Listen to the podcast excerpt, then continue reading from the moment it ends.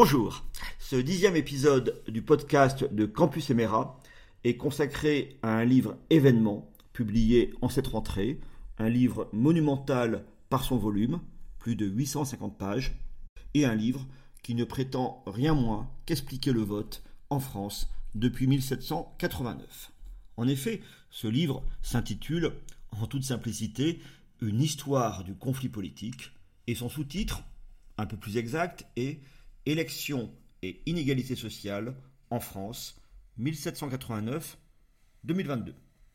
Il ne s'agit pas d'un livre de philosophie politique, sur la notion de conflit par exemple, ou d'histoire des idées, mais d'une longue, d'une très longue analyse socio-économique du vote. Ses auteurs sont Julia Cagé et Thomas Piketty.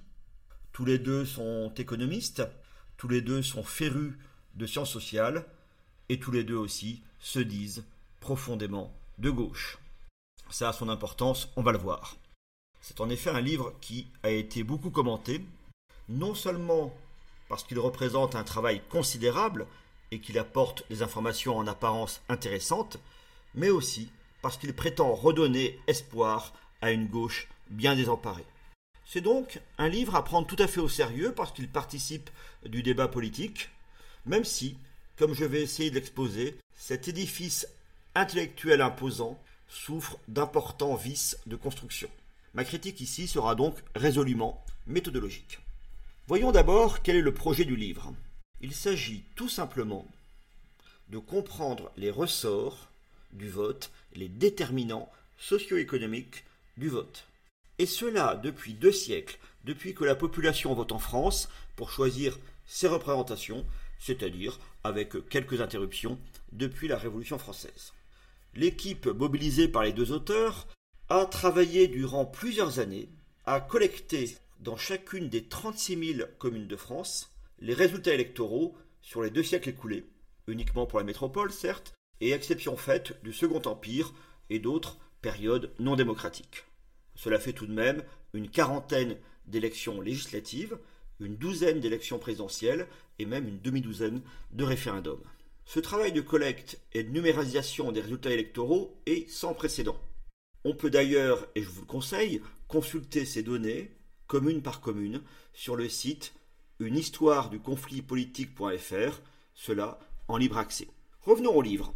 Les auteurs ont croisé ces résultats électoraux à l'échelle de la commune aux données locales, sociales et économiques.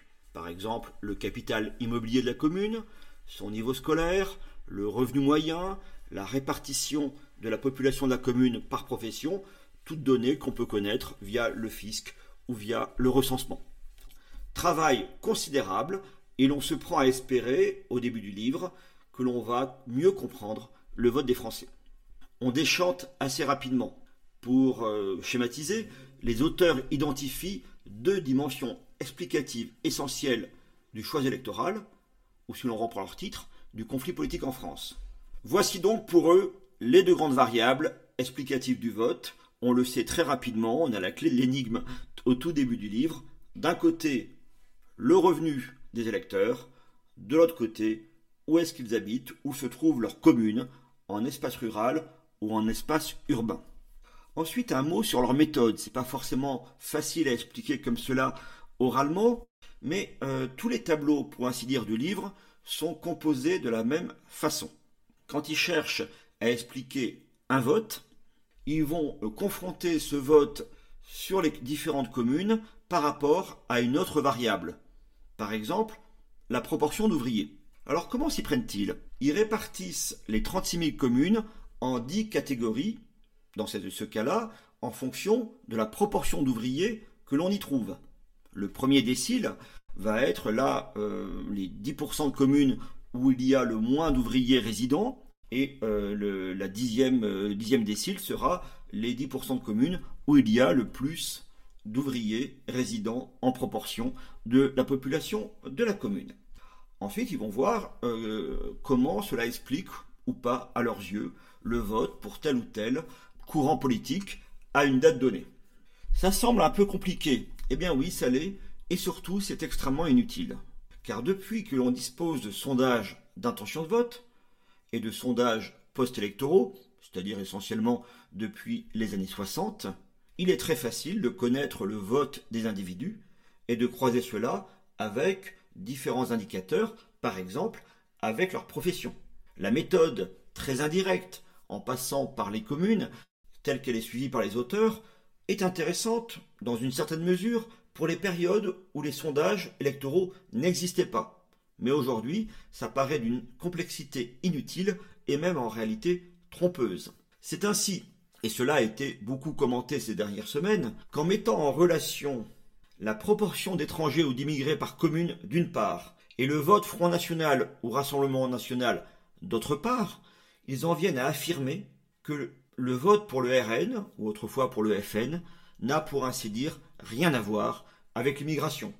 Parce qu'au fond, il n'y a pas de lien euh, statistique entre la présence d'immigrés dans la commune, on ne parle même pas de l'agglomération, dans la commune, et le vote des euh, électeurs.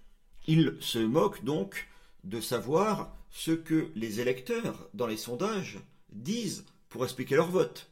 Ainsi, pour les électeurs du Rassemblement national, on sait que, comme pour tous les Français, la question du pouvoir d'achat est aujourd'hui prévalente, mais qu'en seconde position, en deuxième position, pardon, ce qui n'est pas le cas pour euh, les autres euh, électorats, pour la plupart des autres électorats, il cite bien l'immigration et les phénomènes qui lui sont directement liés. On voit que cette affirmation par Cagé et Piketty qu'il n'y a pas de rapport entre l'immigration et le vote RN est totalement démenti par les sondages. Mais alors pourquoi est-ce que Cagé et Piketty nous parlent de cela? Tout simplement parce qu'ils veulent rassurer la gauche et lui dire qu'elle n'a pas à se préoccuper des sujets identitaires ou des sujets tout simplement comme l'immigration.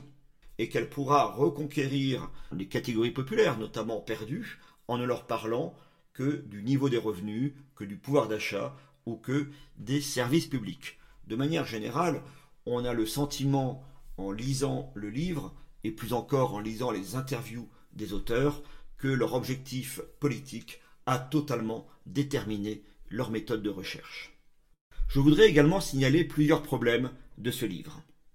En premier lieu, l'approche des auteurs est strictement économétrique. Donc ils réduisent en fait la notion très intéressante mais complexe de classe sociale au seul niveau de revenus des individus. Ce qui les amène à considérer comme relevant des classes populaires tous les Français dont le foyer se situe dans les 50% de foyers ayant les revenus les plus bas.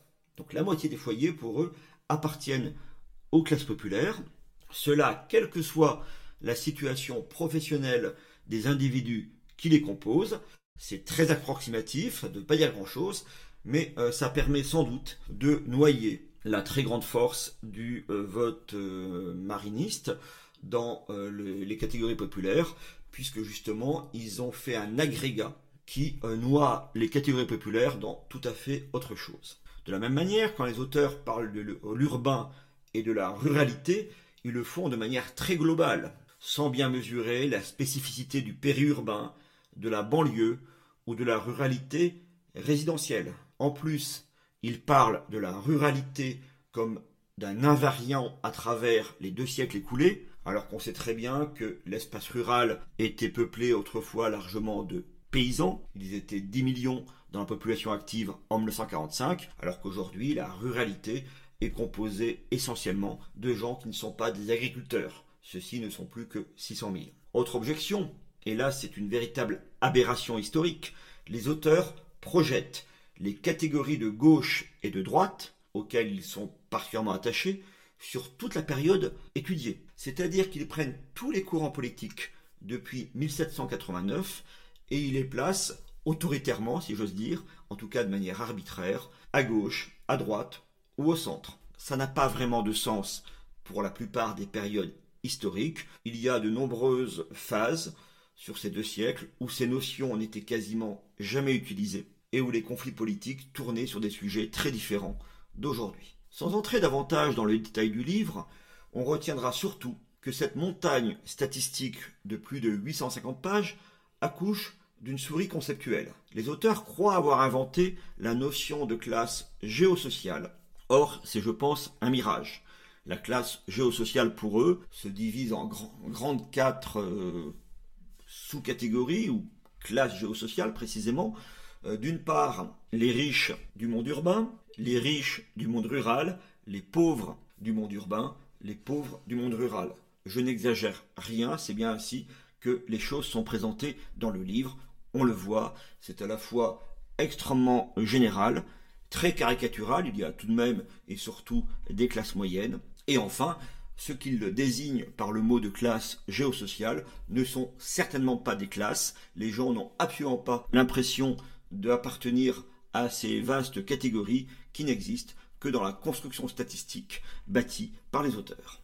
Enfin, les regroupements qu'ils opèrent dans ce qu'ils appellent la gauche, le centre ou la droite paraissent très souvent arbitraires et destinés, pour la période récente, à noyer la spécificité du vote pour le Front National puis le Rassemblement National dans un ensemble très vaste. À la fin, leur conclusion, mais on s'en doutait dès la première page, est que pour eux, la gauche peut se rétablir électoralement, notamment dans les catégories populaires, en ne parlant que d'impôts, d'aide sociale et d'argent public.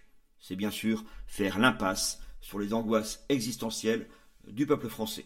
Bien accueilli au départ, ce livre fait au fil des jours l'objet de plus en plus de critiques, notamment de critiques méthodologiques. Faut-il lire cet ouvrage considérable, au moins par son volume? Je n'en suis pas sûr. Il me paraît cependant intéressant d'aller consulter les données électorales et les données euh, non politiques sur le niveau d'éducation, sur le revenu, etc., commune par commune, contenues sur le site, en accès libre, une histoire du conflit politique.fr. Par ailleurs, s'intéresser à ce livre, et surtout peut-être aux polémiques qu'il est en train d'engendrer, nous rappelle que la sociologie politique n'est pas une matière neutre. On voit bien que les raisonnements et surtout les conclusions des auteurs sont surchargés de euh, prénotions et de préjugés hostiles, comme souvent au Rassemblement national.